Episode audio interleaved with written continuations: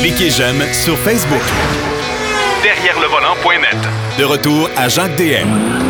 Alors, on vous dit tout le temps, notre historien de service, c'est Denis Duquet. Il a, il a- vécu, écoute, il a, il a vécu tellement d'affaires.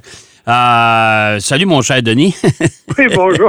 Euh, la Trabant. La Trabant, ça, les gens vont se souvenir de ça, une voiture euh, au style euh, pas très joli. Euh, c'est- ça ressemble plutôt à un beurrier que d'autres choses. là. Euh, puis on va parler d'une autre voiture qui vient d'à peu près de la même période et d'à peu près la même zone sur la planète, mais qui, euh, malheureusement, personne n'a connu. Fait que ça, ça s'est terminé euh, rapidement. Alors, euh, vas-y, mon cher ami, mon cher Denis, la Trabant, ça, j'ai connu, ben, j'ai connu ça. Je sais ce que c'est, là. Mais euh, ça, c'est une voiture des pays de l'Est, ça. Oui, ça, c'est les deux marques, c'est des voitures fabriquées en Allemagne de l'Est. Oui. Et la Trabant, euh, communément appelée Trabi, là, c'est une, c'est les deux seules voitures offertes en Allemagne de l'Est. Point à la ligne. Que C'est pour ça qu'ils en ont vendu beaucoup. Et la Trabant, là, si on regarde un peu, tout le monde dit que c'est la pire voiture de série jamais produite. Euh, ça a commencé en 1957 Ouais. et c'était la Trabant 601, un moteur. C'est dérivé du moteur DKW là, de la- de l'avant-guerre. DKW, ça veut dire Das Klein Wonder, la petite merveille. Puis Ouais. ça s'applique pas au moteur. Tu as un deux cylindres, deux temps. Euh, Hey. hein, qui est une traction avant, mon cher monsieur. La suspension, c'est des ressorts euh, elliptiques, là, des ressorts à lame, transversaux Eh boy, à l'avant et à l'arrière. Et la carrosserie, c'est ça la caractéristique. Tu parles de l'élégance, mais au niveau euh, matériaux, il y avait une pénurie d'acier en Allemagne de l'Est. Donc, on a fabriqué la voiture, ça s'appelait le Duroplast. C'est un composé de coton et de phénol.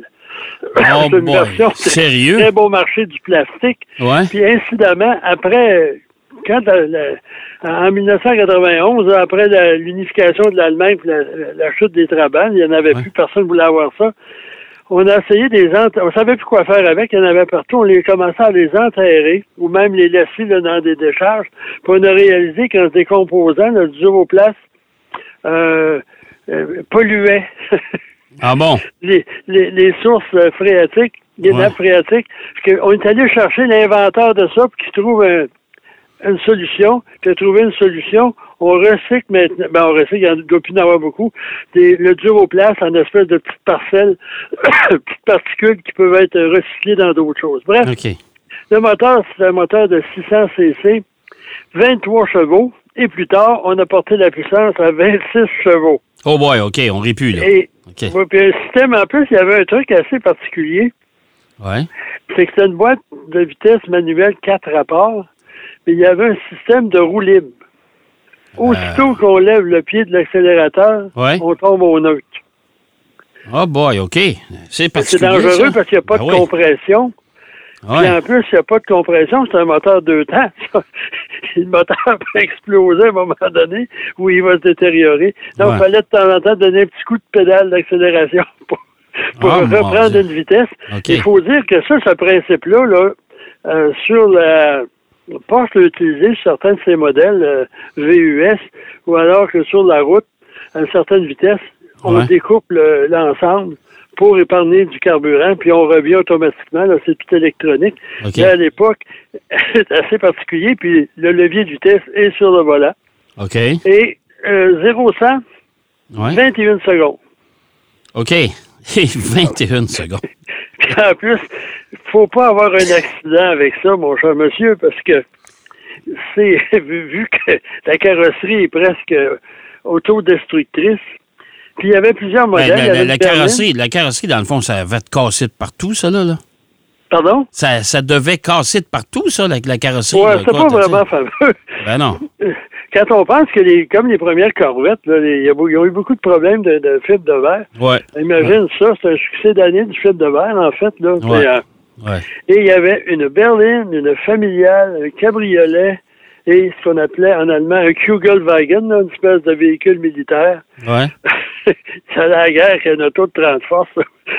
Mais dans le fond, c'est parce 26 chevaux. que dans le fond, c'est parce que le- le- l'Allemagne de l'Est, il n'y avait pas une scène. Fait qu'ils ont, ils ont fait avec les moyens du bord, puis les gens voulaient avoir des voitures, c'est ça, là? Puis en plus, c'est pas une question que les ingénieurs n'étaient pas compétents, c'est que les autorités communistes, le Parti communiste qui gérait tout, ils leur donnaient un budget, puis quand on voulait euh, avancer ou améliorer le produit, disaient non, on n'a pas le budget pour ça, vous êtes obligé de vous arranger avec.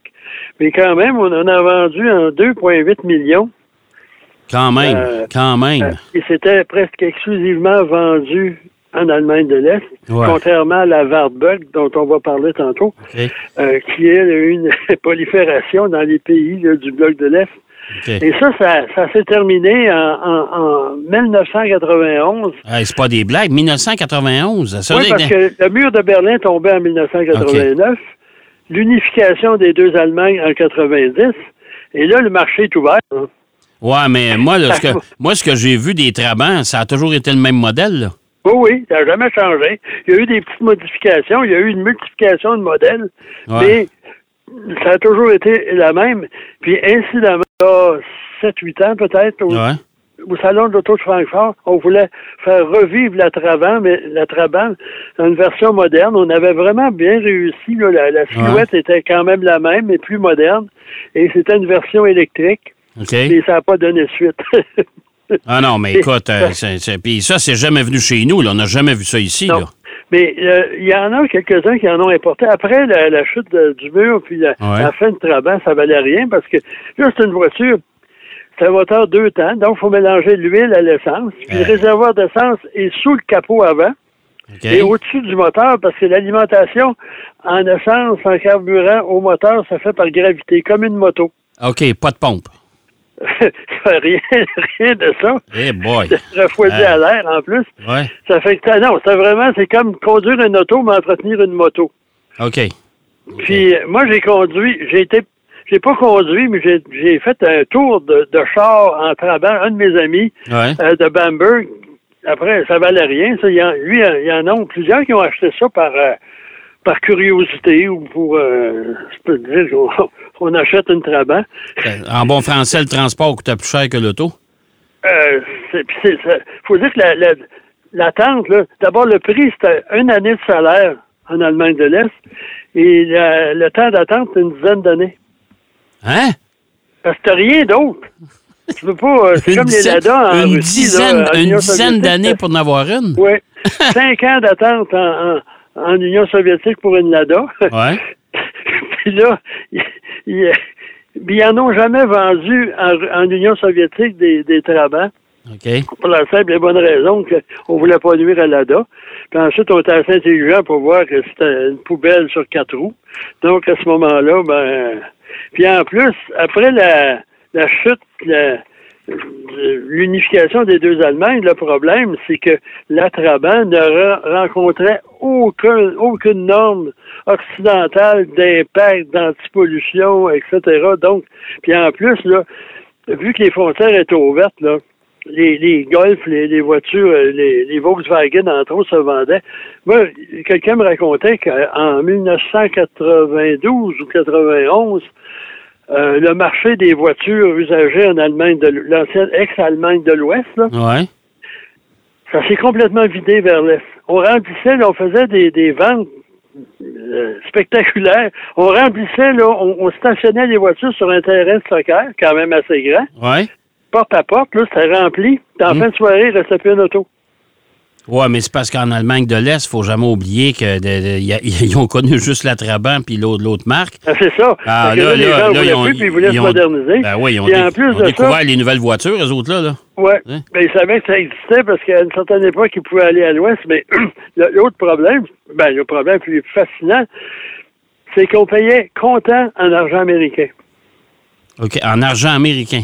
Oui, monsieur. Oh boy, OK. Pendant- dans ces pays-là, là, c'est l'argent américain qui, qui faisait euh, foi de tout. Là. Ouais. Puis ce que les Allemands étaient surpris de voir les réserves d'argent américain entreposées par les accumulées par les Allemands de l'Est. Ben ouais, je Bref, comprends. la Trabant, c'est un auto. Aujourd'hui, même, il y a encore des clubs de Trabant, euh, même si c'est une voiture là, abominable, mais c'est c'est Ouais, quelque par- chose d'unique dans le monde de l'automobile. Par nostalgie.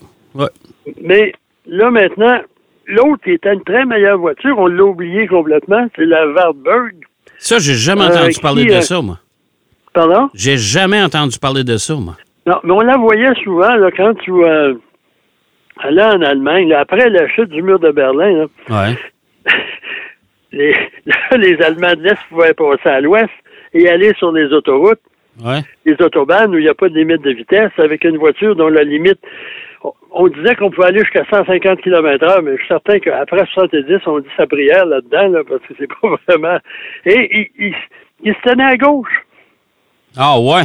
Là, tu roules dans un véhicule lent, dans une voie où tu utilisais sur les, les zones non réglementées de vitesse.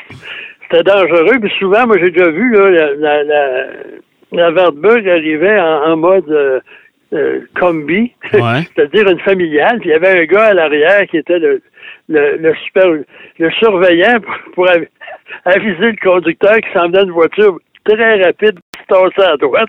Ben, voyons donc. Hey, c'est Mais vrai que c'est c'était un auto qui était quand même plus moderne, Ouais. beaucoup mieux fabriqué. Ouais. Puis, on a commencé avec la, la, la 311, qui était une version euh, correcte.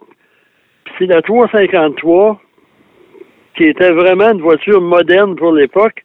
Mais le, le problème, ben, le problème, faut dire avant que euh, l'usine était basée à Eisenach.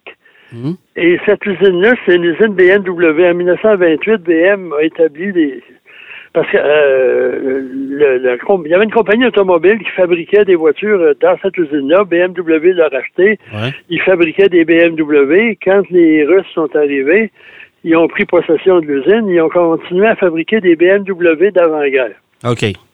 Et là, les BMW ont dit non, non, non, non, c'est nous autres, on n'est plus là, c'est vous autres, vous n'avez pas le droit. Fait que là, ils ont continué à fabriquer des voitures, mais ils appelaient EMW. Euh, MW. Ah, ben.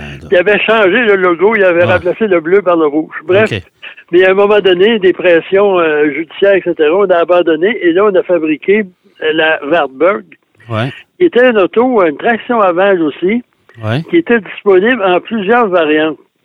Il y avait la Oui. berline 4 portes, le, la familiale 5 portes, un coupé Ouais. et une, une camionnette un peu plus tard. Puis c'était une traction avant aussi. Et là, cette fois-ci, le moteur, c'est toujours un, un moteur deux temps, comme sur la Trabant. Mais Ouais. là, c'est un moteur de 1000 cc ou 993 cc, deux temps également, un trois cylindres. OK. Bon, de- au moins, de- en partant, euh, au moins en partant, c'est un peu plus puissant qu'une Trabant, là. Oui, oui, lui il développait euh, 50, 36 chevaux et 50 chevaux plus tard. Et ça, c'est un, c'est un véhicule qui a été vendu un peu partout OK. euh, parce que euh, il a été euh, vendu dans tous les pays d'Europe de l'Est et même en Grande-Bretagne, il y avait une version directe conduite à droite. Et là, c'était la le nom, c'était la, euh, la la Knight, la Wartburg Knight. OK. Et ça, ça s'est vendu quand même jusqu'à jusqu'à la fin ou à peu près. Là. Ouais. Puis il y a eu aussi la 353, qui était le modèle de base, mais après ça, on a fait le modèle W amélioré. Là, il y avait des sièges. La Trabant, le tableau de bord, il y avait un indicateur de vitesse. Puis si tu veux savoir si tu restais de l'essence, il fallait que tu lèves le capot. Puis là, il y avait une jauge insérée dans, dans le réservoir de carburant pour te dire comment tu te restais d'essence. OK. Ouais. Tandis que l'autre, il y avait des cadrans, c'était une voiture, des sièges en cuirette, il y avait un tableau de bord euh, euh, capitonné, là, où il- avec un produit en plus à l'épreuve de- des incendies. Euh, c'est vraiment une voiture correcte, là. Ça s'est même vendu aux États-Unis. Ah, ouais? Ouais, dans les années 60. On en a vendu à peu près 400. Mais euh, c'est dans le temps de la guerre froide, les Américains achetaient une voiture d'un pays communiste. Ça ne faisait pas leur plaire beaucoup. Ça fait que à ce moment-là, ben, c'est un auto qui, qui a eu plusieurs modifications. Il a toujours gardé son problème, c'était le même moteur, Ouais. deux temps, qui était plus de son époque. Ben, si, si, s'ils ne vendaient pas assez de voitures, il n'y a pas d'argent pour développer non plus, là. Ouais, mais ça, il en vendait en, en Europe de l'Est. Ouais. Il en vendait en Allemagne de l'Est, puis ça en vendait pas à l'étranger, c'était peut-être moins pire. Il faut dire que ce moteur-là, là, plus ou moins, a été utilisé dans les premières sables. OK. OK. Les sables deux temps, là, euh, ça a gagné le rallye de Monte-Carlo. Mais, mais ce- cette compagnie-là, ça s'est terminé quand? Ça s'est terminé en 1991 quand il n'y a plus de Même demande. chose, eux autres aussi? Ah ouais? La même affaire, parce qu'ils produisaient des voitures. On a essayé avec la Wartburg en 1989, 88, 89. Ouais. Volkswagen leur a offert un moteur 4 cylindres refroidi, euh, 4 temps, Ouais. refroidi à l'eau, euh, de, de remplacer leur moteur obsolète. On a réussi à le faire. C'est devenu le modèle, la Wartburg 1,3. OK. Mais ça, ça insérer un nouveau moteur avec de nouvelles caractéristiques, Ouais. ça a fallu changer, presque complètement transformer la section avant de la voiture. À ce moment-là, les coûts ont débordé. Ben ouais, ben ouais. Puis à la fin, la voiture coûtait presque le double. Et Ah là, tu arrivé en concurrence avec des, voitures de 89, 90. Euh, Il y a des Golf, il y a des, euh, Non, y a non, des là. Volkswagen, entre autres, Ouais. euh, Là, qui ça sont là, puis d'autres modèles étrangers. Ouais. Puis euh, donc, euh, la voiture, puis en plus, euh, ça- c'était ça, là, la demande n'était plus là. Puis pourtant, il en reste encore sur la route, après toutes ces années-là. C'est Quand même, quand même étonnant. Hey, euh, mon cher Denis, bien intéressant. On- tu vas nous faire quelque chose? On va aller voir ça sur derrière le volant.net? Euh, Ouais. Je vais essayer de le faire, oui. Ouais, ça sera le fun parce que moi, je la connais pas, cette voiture-là. Fait que j'aimerais bien savoir ce que ça a l'air. On surtout parler, je vais faire un, texte sur la Wartburg, c'est plus intéressant dans un sens, parce que vu qu'elle n'est pas connue, Ouais, c'est vrai, tout à fait. Hey, euh, on merci. va faire quelque chose. Ben, merci, mon cher Denis, puis on va, on va suivre ça attentivement. Euh, encore une fois, merci, puis attention à toi. Bon, ben bonne semaine tout le monde. Bonne semaine. Alors, Denis Duquet qui nous parlait de la Trabant et de. En tout cas, les voitures des pays de l'Est, euh, c'est particulier pour le temps. On va aller faire une pause. Au retour de la pause, Marc Bouchard, vu. Derrière le volant. De retour après la pause. Pour plus de contenu automobile, Derrière le volant.net.